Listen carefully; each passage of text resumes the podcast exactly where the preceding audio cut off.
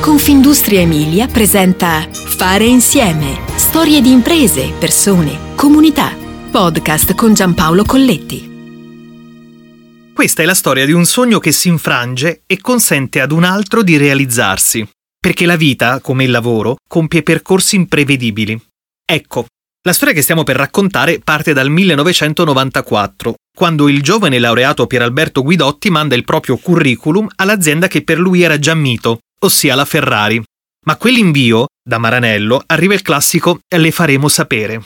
La mia grande passione per la Formula 1 mi ha portato a sognare una carriera nel motorsport. È stato poi mio padre, fondatore di Stefal, azienda nella quale ho lavorato durante gli studi e dalla quale poi è nata Analysis, a suggerirmi di provare la strada dell'informatica, disciplina che iniziava a essere insegnata nelle scuole.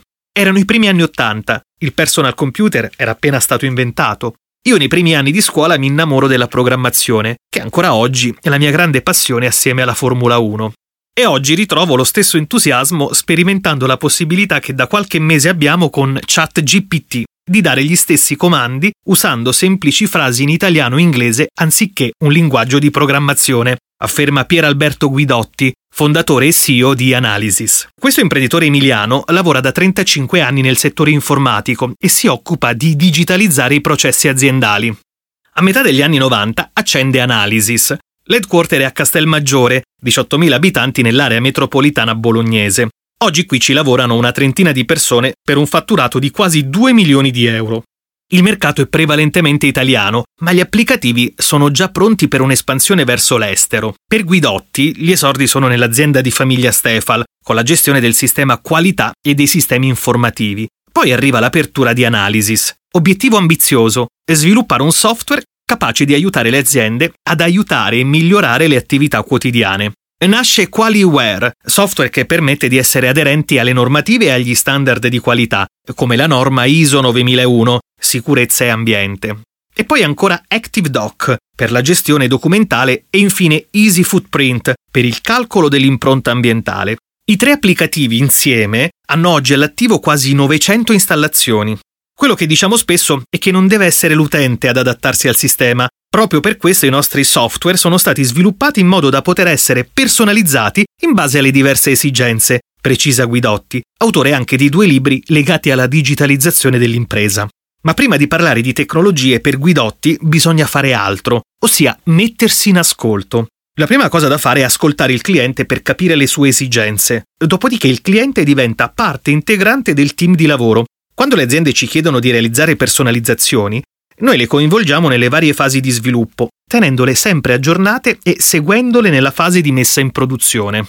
Non diciamo mai ai nostri clienti che una cosa non si può fare, ma cerchiamo sempre di dare delle alternative mostrando vantaggi e svantaggi, dice Guidotti. Alla base di tutto ci sono strumenti flessibili, semplici da usare e sostenibili economicamente anche per il loro mantenimento. Quello che fa la differenza con i competitor, anche molto strutturati, è la grande flessibilità della struttura e dei software nell'approccio alla soluzione dei problemi. Anche il cliente stesso può essere padrone della soluzione con la possibilità di attuare personalizzazioni in autonomia sul sistema, creando form, workflow, dashboard e report in base alle proprie necessità. Vogliamo aiutare il maggior numero di aziende a digitalizzarsi nella gestione dei propri processi e delle proprie attività. Così risparmiamo tempo e risorse economiche. Infatti nei nostri software abbiamo diversi tool che permettono di personalizzare il sistema in base alle proprie necessità, senza dover acquistare di volta in volta nuovi sistemi che devono poi essere collegati tra loro, precisa Guidotti.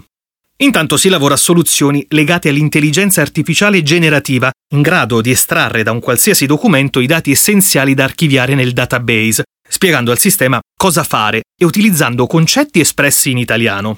Ma tra capitale umano e tecnologico, per Guidotti, la bilancia pende rigorosamente sul primo punto. Ciò che conta meno è proprio la tecnologia, perché quello che fa la differenza sono le persone con il loro senso di appartenenza. Lo sostiene anche Simon Sinek, uno tra i pensatori contemporanei del marketing. Le persone non comprano quello che fai, ma il perché lo fai.